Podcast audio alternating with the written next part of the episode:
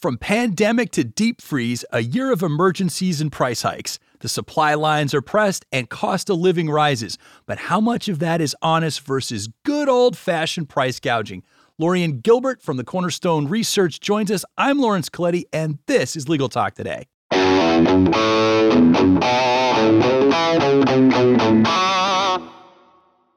Hello, listeners. Welcome back. Thank you for tuning in and being here. Today, we are once again talking about price gouging, which is different and distinct from price fixing, which we talked about a little bit earlier. And before we return to this topic, before we jump in, we need to thank our sponsor for their generous support, Nota.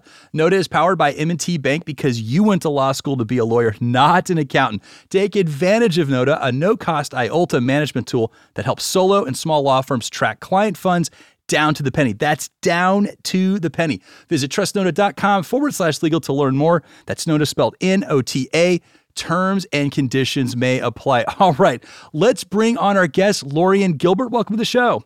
Great to be here. Thank you. Absolutely. Thank you for joining us today like I said, a little kind of indicated earlier in the uh, introduction there, you know, we're talking about price gouging, and we did a show just earlier on price fixing. We did this, it was about this big Alaska case uh, against the poultry, and there's like 21 different defendants in the poultry industry and food production. And it was a pretty migrating discussion. I didn't realize how many different suits for price fixing out there there were, but uh, it's been a while since we've done a discussion about price gouging. We did one early in the pandemic, and I was very concerned when I heard those, those words 15 days to flatten the curve. I was primarily concerned about our supply lines and how I, I know just in time delivery and what that means to everybody that produces a good and sells it to each other. You know, we rely on these. Um, these high volume transportation mechanisms to deliver competitive low prices. And I knew when businesses were starting to close down that that was going to get interrupted. And I was worried about people living on fixed incomes, people a little bit lower on the income scale. And uh,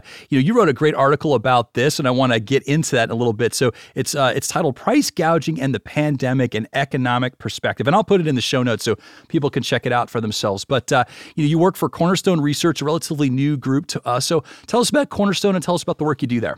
Yeah, so I'm an economist, and the work at Cornerstone is primarily supporting expert witnesses who are giving expert testimony and opinions during a uh, wide variety of complex litigation. So that could be an issue like price gouging. We also do a lot of work in the antitrust space and in many other areas.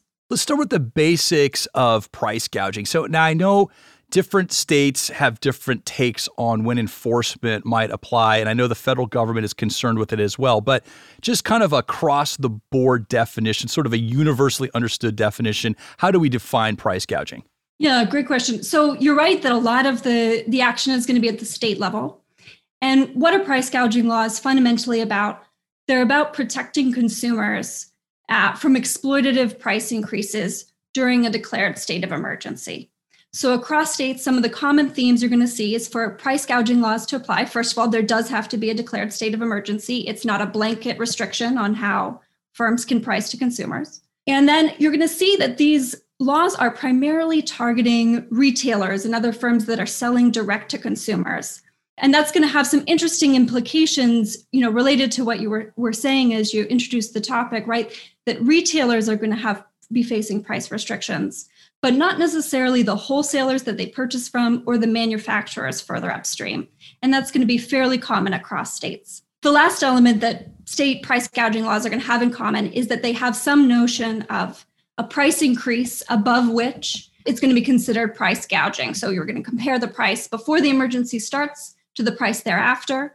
And it might talk about just an excessive price, or there might be a specific threshold. So, for example, in California, that would be a 10% price increase. Okay, I'm going to weave in and out of your article for our discussion today. But uh, one of the early points you made in your article there uh, for Cornerstone Research was that there were kind of three basic different policy differences on how to handle price gouging and its impact uh, if there's a state of emergency. And so I want to go through those really quick and kind of talk about the pros and cons. So just want to focus on the policy elements. And then after that, I want to get into some of the legal implications. So let me start with this. So you made this argument, actually made the argument for price gouging as a way to reduce hoarding. Can you build that out a little bit?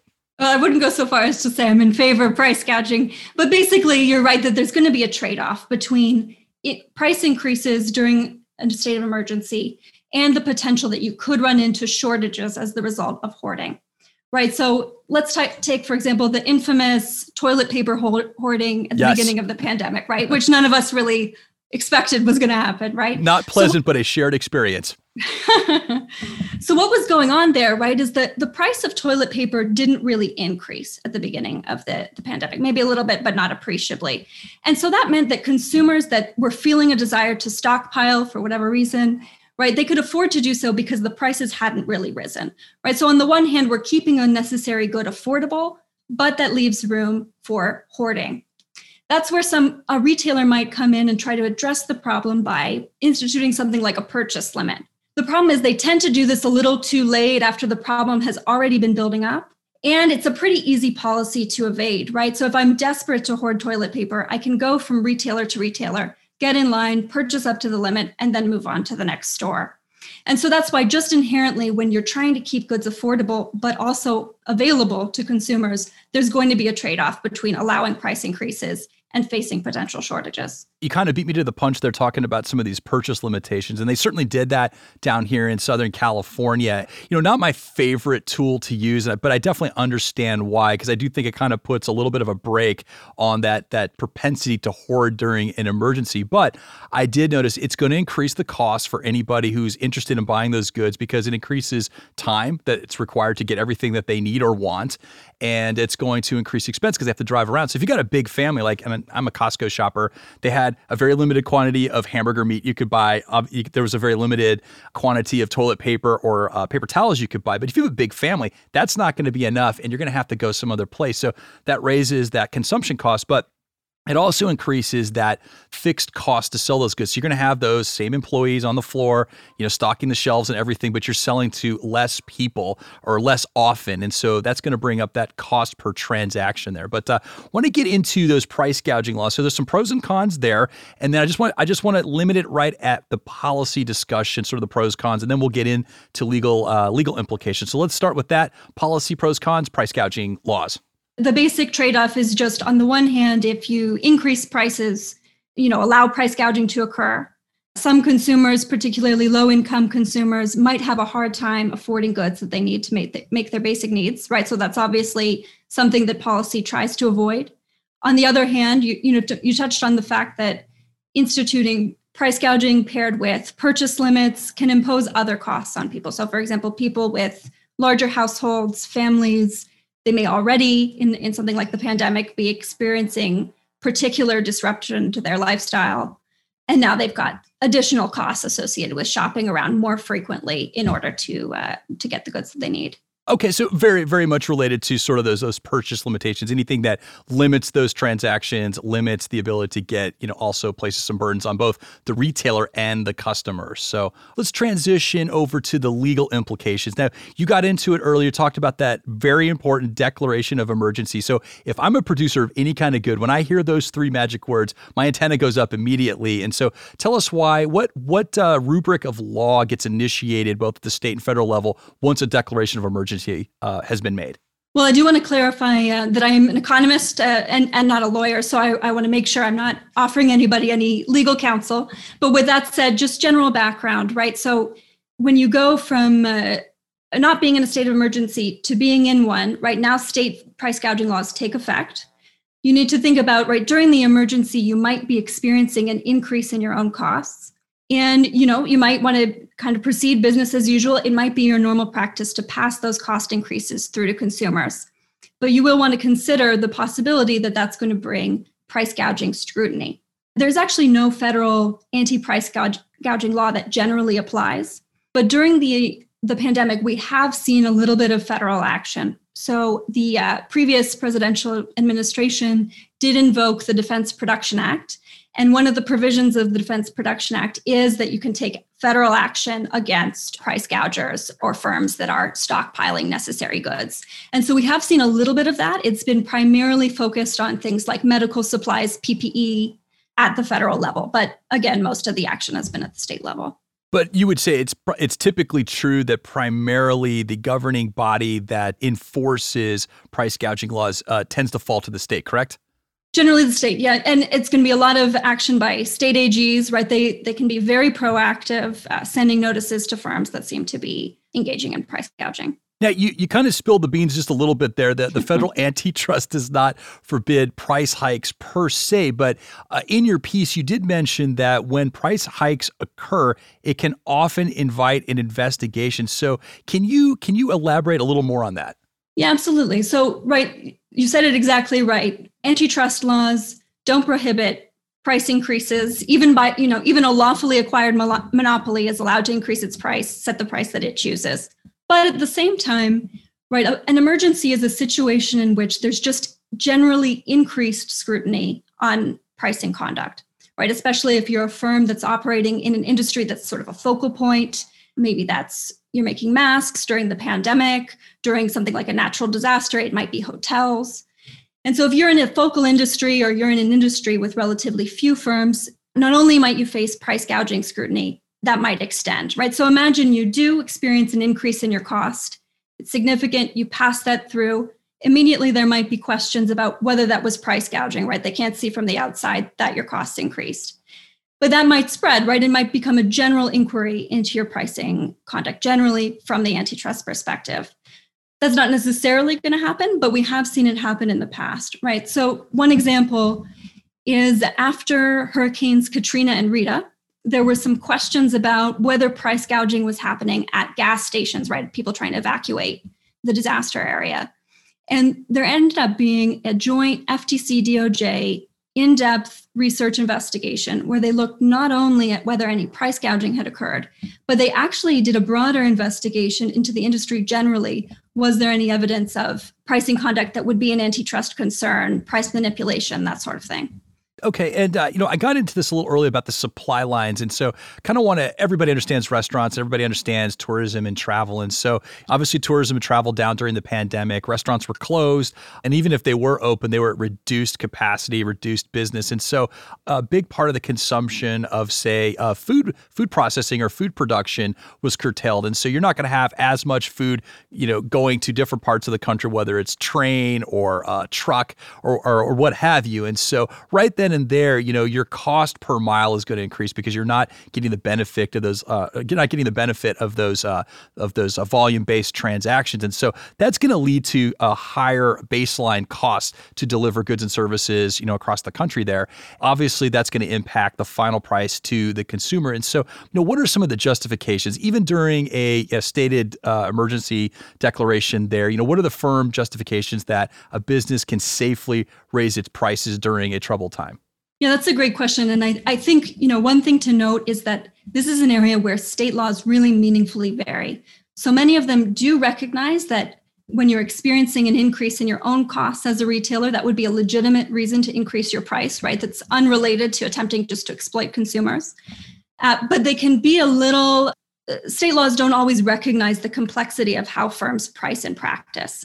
So, first of all, once there's a price increase that meets the threshold for price gouging, the responsibility is on the firm to show that it is legitimately passing through an increase in its cost. Right. So one challenge is the firm just needs to have the data on its own costs available to show that it was just passing through a cost increase. And then there can be some subtlety. So some state laws are going to talk about literally just passing through the dollar value of your cost increase, right? So if your costs increase by $1 per unit, you can raise your price $1 per unit. But of course, that's not necessarily how all firms normally choose their pricing, right? They may use a percentage markup. And so that's something that firms need to be aware of and cautious about when they're responding to increases in their own cost during a state of emergency. Yeah, you brought this up a little bit talking about like some of these long-standing pricing contracts. And so if you were fortunate enough to get a low price long-term contract right before the pandemic and you can pass that along to your consumers, you know, your competitors out there might not be able to do the same thing. So now they have higher prices. It doesn't necessarily mean that they're going to be subject to these uh, price gouging laws. It's just that they did not get the benefit of that long-term low price contract for the raw materials, correct? Exactly. Right. And that and that's one challenge that we see with price gouging laws is some of them have in mind that in order to figure out if a firm's price was reasonable, we'll just take a look at their price in comparison to competitor firms. But you highlighted exactly one of the challenges there, right? The fact that my cost rose doesn't mean that my competitor's cost rose. If we're under different contract arrangements, we have a different supply chain. And so that can be a challenge as well. Now, I want to get back to your piece that you you cited one of these issues true to my heart, the customer loyalty program. And so during during the pandemic, I've become a much more uh, intelligent shopper. So I'm looking for some of those uh, you know big bulk discounts, but I also look at these de- uh, you know sort of these details in the sale at my local grocery shop. And one of the things they have is you can do you can do one of these customer loyalty programs through their card, and you know as long as uh, I buy uh, the requested quantity, um, I'll get a certain price. And some of this can get pretty extreme. So like for example, I like to buy a lot lot of Diet Coke. and so I'll buy bottles of Diet Coke, usually in four or five. I buy four or five at the same time, those like those two liter bottles. You know, I can save about 30% on that, which is a pretty good deal for me. But you said in your article that sometimes price gouging and antitrust issues can overlap. And so stores need to be careful with these customer loyalty programs. Let's let's talk about that a little more. The loyalty program is one example of a situation in which a firm that is just trying to compete with rivals in the market might end up looking like it's doing something that might qualify not only as, as price gouging in an emergency, but maybe they might end up in some antitrust issues as well. So imagine that a retailer, you know, it is facing an increase in its cost. Its supply chain has encountered some issues. And so it decides to pass through some of that cost increase to its its customers right? So, first of all, that might tr- trigger a bit of price gouging scrutiny. But imagine it decides to, you know, in order to still compete for customers, even though it's had to raise prices, institute a loyalty program, right? You you buy into the loyalty program, you purchase from the store, and you get essentially a discount that helps to compensate for the increase in prices. The problem is there, imagine that this program is really successful and, and the, the firm does win a lot of customers with this strategy that might be something where there starts to be a question of whether they are trying to lock in customers in a way that would prevent an efficient rival from actually competing for those customers business business and in that situation that's where you might get into some antitrust questions particularly if the seller is a larger seller Gotcha, gotcha. Yeah, so so be careful with that if you're offering that as a store or retailer. So la- la- last question for you, Lorien. So um, you know, the aftermath and this concerned me when I, I, first heard those words 15 days to flatten the curve. I was really worried that, uh, you know, these price increases that were going to come were going to become permanent. And we'll probably see that. I, in my life experience, you know, prices tend to go up. They don't tend to, to come down unless there's a competitive reason to do so. And since the pandemic began, we've lost a lot of businesses. So the competition is down. But businesses also got hurt in a pretty big way. So they're going to probably want to make up for some of those losses that they incurred. And so I guess just as a policy matter, and, and I realize that you're not an attorney, but uh, you know, what, what kind of policy recommendation would you have out there to customers, consumers, retailers out there regarding this long-term high prospect of increased prices permanently?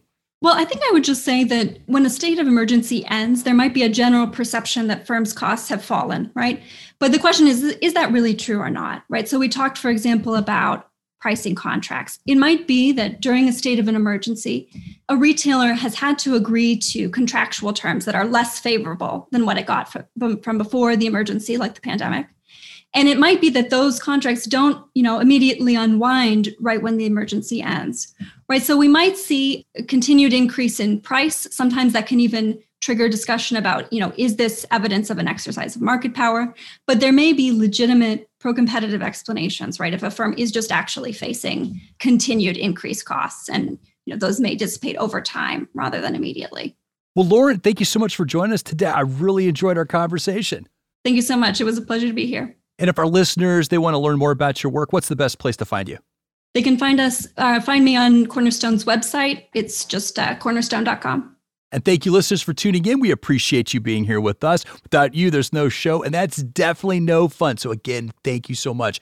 And one more big thank you to our sponsor, the fine folks at Nota. You can find them at trustnota.com forward slash legal. That's Nota spelled N O T A. Check them out. And last but certainly never least, thank you to our team producer, Molly McDonough, and our LTN audio crew for their continued hustle. This has been Legal Talk Today. I'm Lawrence Colletti. Have a great day, everybody. Thank you.